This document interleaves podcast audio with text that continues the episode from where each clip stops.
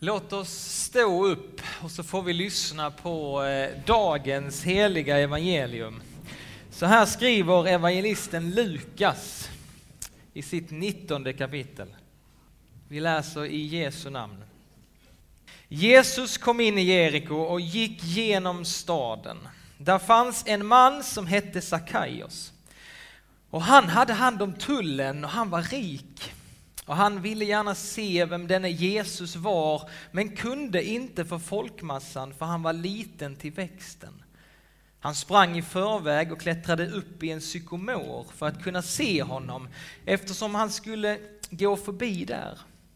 När Jesus kom dit såg han upp mot honom och sade: "Skynda dig ner, Sackaios.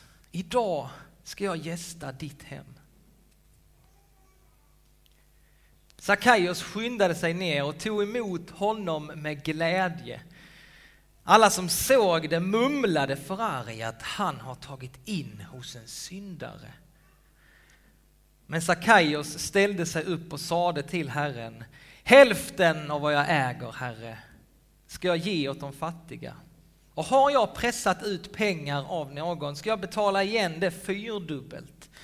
Jesus sade till honom: "Idag har räddningen nått detta hus. Han är också en son till Abraham. Och människosonen har kommit för att söka efter det som var förlorat och rädda det."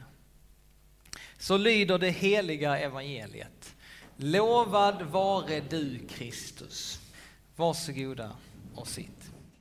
Idag får vi vara med när Sackaios möter Jesus. Och vem var Sackaios då? Jo, vi vet att han var chef för publikanerna i Jeriko. Publikanerna, eller tullindrivarna som ordet översätts. De här personerna, tullindrivarna, de var djupt föraktade av befolkningen i Jeriko och Israel på den tiden. Sackaios, han var en jude, men han som tullindrivare så arbetade han för den romerska ockupationsmakten. Alltså tänk er själva, han var en av dem, men han hade förrått sitt eget folk för att jobba för romarna som ockuperade folket då. Och han skulle hjälpa dem, alltså hjälpa fienden att driva in skatt. Och inte nog med att Sackaios såg som en förrädare, han tjänade också mycket pengar på detta. Han var dessutom chef över dem. Han tjänade stora pengar på folkets bekostnad. Sitt eget folks bekostnad. Det var en yrkesgrupp då som man kunde nämna i samma andetag som syndare, tullindrivare och syndare. Man skulle kunna jämföra dem idag med hallikar, droghandlare i vår tid. Alltså peng- människor som tjänar pengar på andra människors lidande. Och så på andra sidan skalan då på den tiden så fanns fariseerna. Eh, judar som levde för att hålla religionen ren och fläckfri. De ivrade för att alla skulle följa lagen till punkt och prickar. Och de ansåg att tullindrivarna, de skulle man se ner på. De skulle man förakta, för de hade medvetet gjort det som är fel. Så Sackaios, han var en föraktad människa. Dessutom var han kort till växten.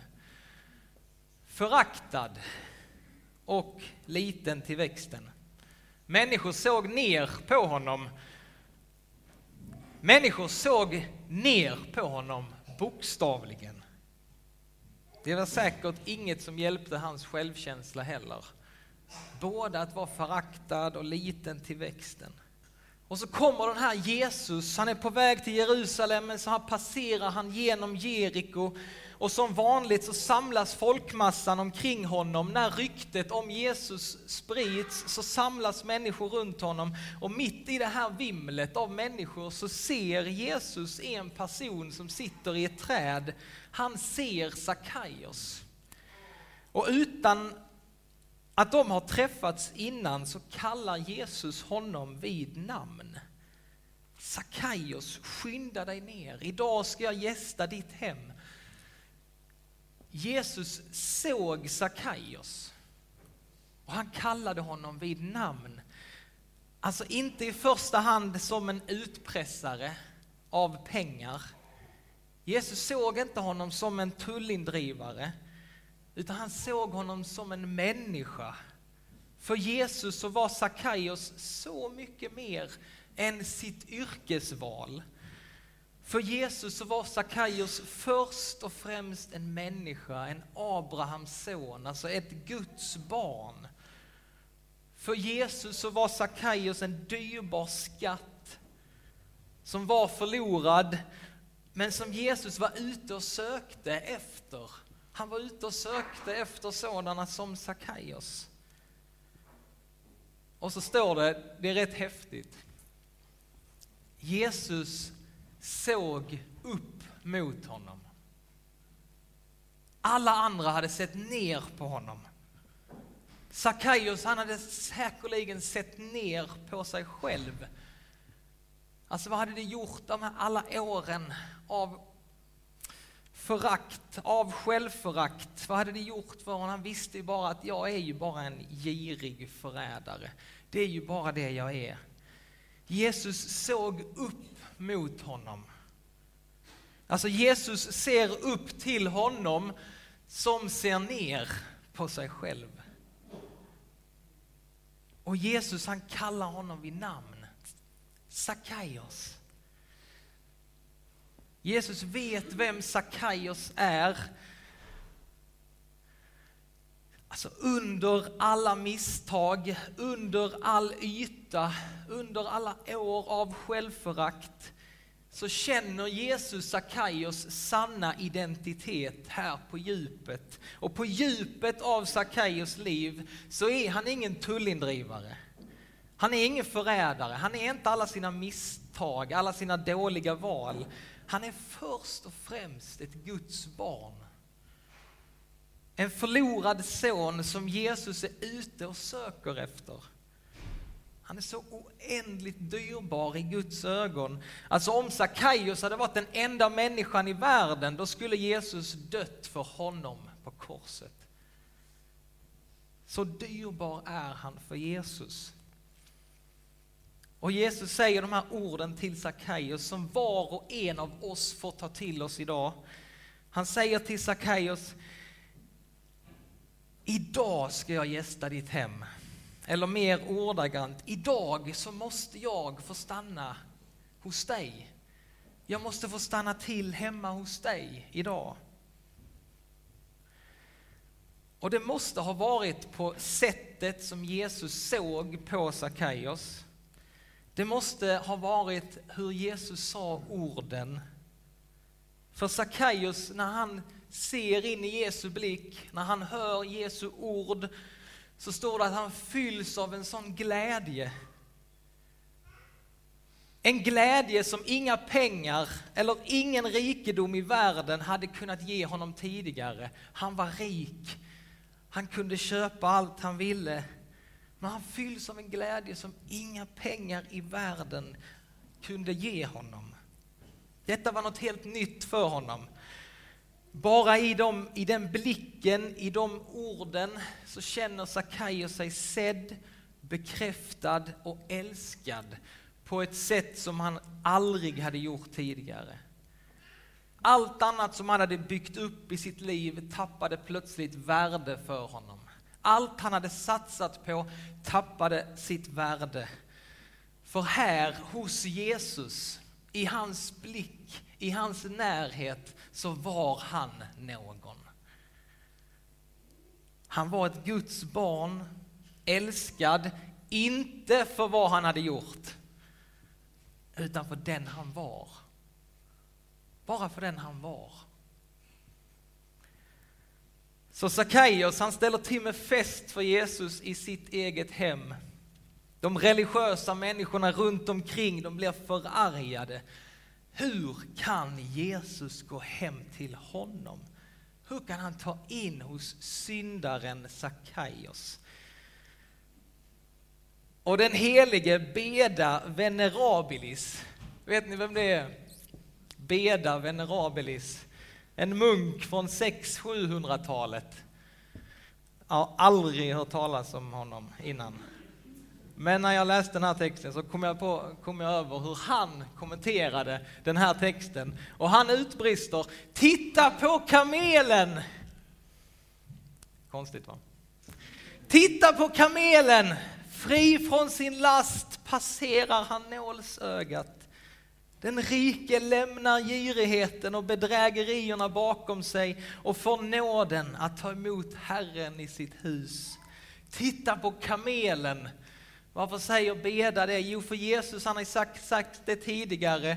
Jag säger er, det är lättare för en kamel att komma igenom ett nålsöga än för att en rik att komma in i Guds rike. Titta på kamelen. När Sackaios ser in i Jesu ögon, när han hör hans ord till honom, så händer det någonting här inne. Och i kristen tradition så brukar man kalla det för ett stynget i hjärtat. Ett hjärtats förkrosselse. I Apostlagärningarna två trettiosju så står det, när Petrus hade predikat, så står det: orden träffade dem i hjärtat. Och de frågade Petrus och de andra apostlarna: bröder, vad ska vi göra? Ordet träffade dem i hjärtat på samma sätt som för Sackaios. I Jesu blick, i Jesu närhet, så fick Sackaios syn på sig själv. Och Sackaios, han behövde inte fråga: vad ska jag göra nu? Han behövde inte det. Han behövde inte fråga Jesus: vad ska jag göra nu? Han visste. Han visste att från och med den här stunden så är allting förändrat. Han, måste, han visste att jag måste gå en annan väg. Från den här stunden så måste jag gå en annan väg. Han hade varit slav under pengarna. Pengarna hade varit hans gud. Han hade försakat relationer, ställning, sitt eget liv. Han hade försakat allt för sånt som man kan köpa för pengar. Och nu såg han bara vilken livslögn han hade levt efter. Hur allting i hans liv bara ekade av tomhet. Och självmant säger han till Jesus: hälften vad jag äger, Herre, ska jag ge åt de fattiga. Har jag pressat ut någon pengar så ska jag betala igen det fyrdubbelt. För glädjen hade liksom kommit tillbaka i Sackaios liv. Han började ta ansvar för sitt liv och hur han, hade, hur han förvaltade det han hade fått. Alla andra såg Sackaios som en syndare, som en förrädare, som en tullindrivare. Jesus såg någonting annat i honom. Och vi kan fråga oss själva idag, va? Hur lätt har inte vi att döma andra människor utifrån vad vi ser? Hur lätt är det inte att dras med liksom i ett sammanhang och måla ut en människa? Att vi dömer människor bara utifrån det vi ser, utifrån deras handlingar. Men idag, i den här texten, är det så tydligt. I kristen tro så är det så tydligt.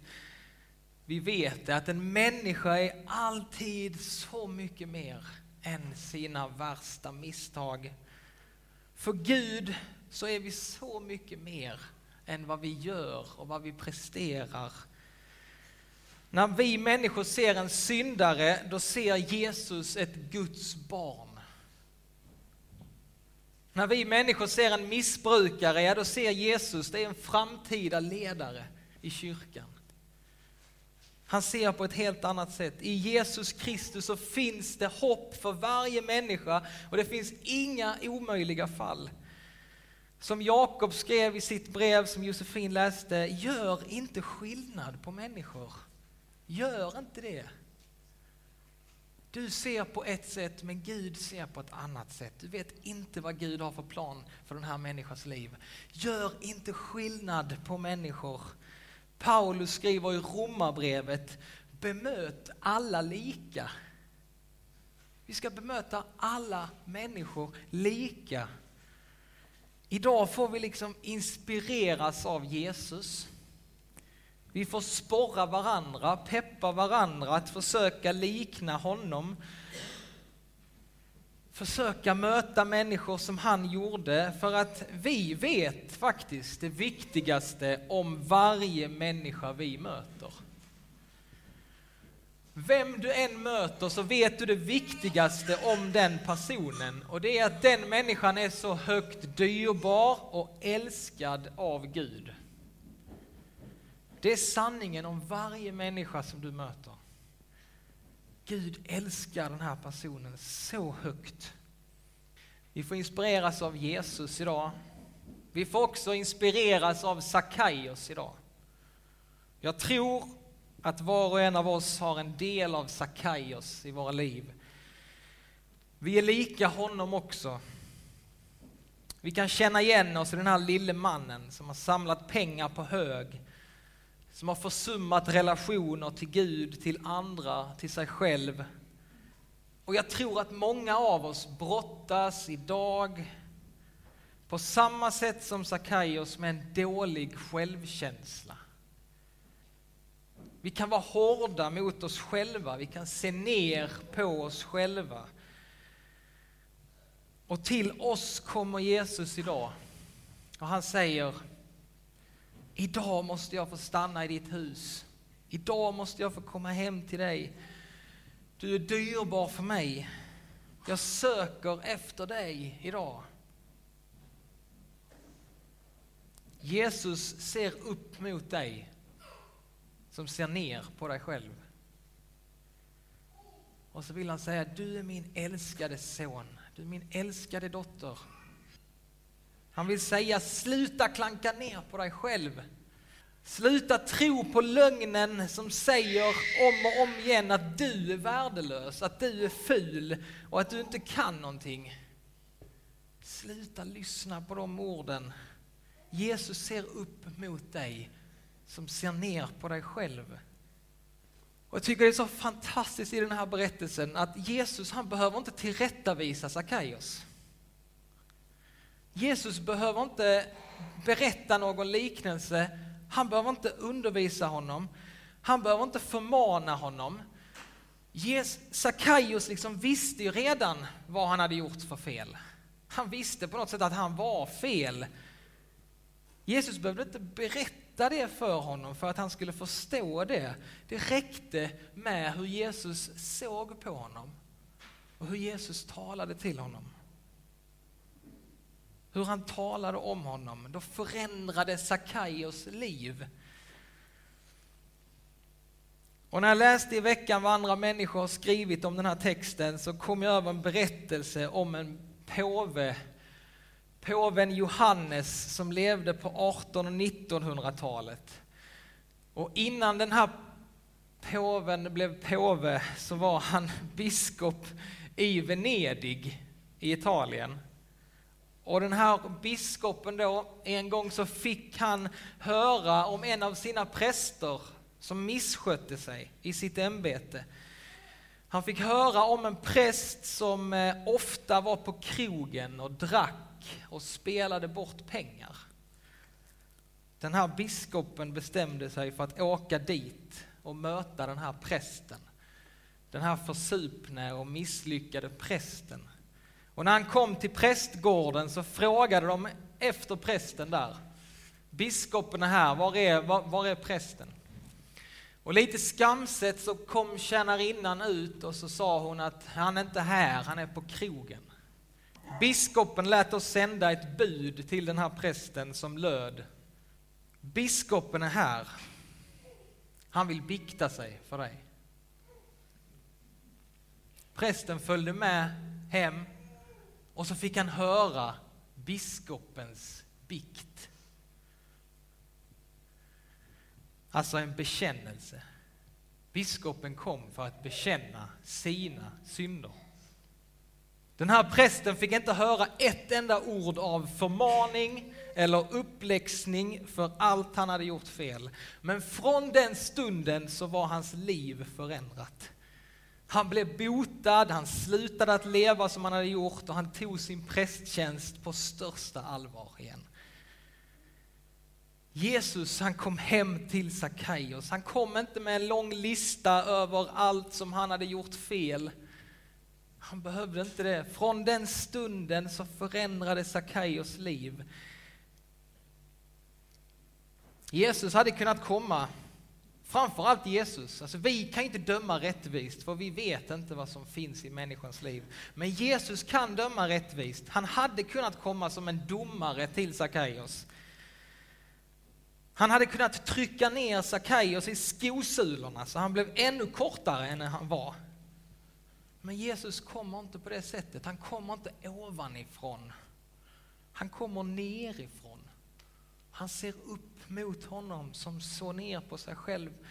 Han väljer att vara den som är en gäst i Sackaios hus. Han väljer att ta emot Sackaios gåvor. Han låter sig bjudas på middag. Han ser inte ner på Sackaios och han ser inte ner på någon enda av oss. Här visar Jesus oss hur vår Gud är och vad han vill med oss. Och så avslutar han Jesus och säger: jag har kommit för att söka efter det som var förlorat och rädda det.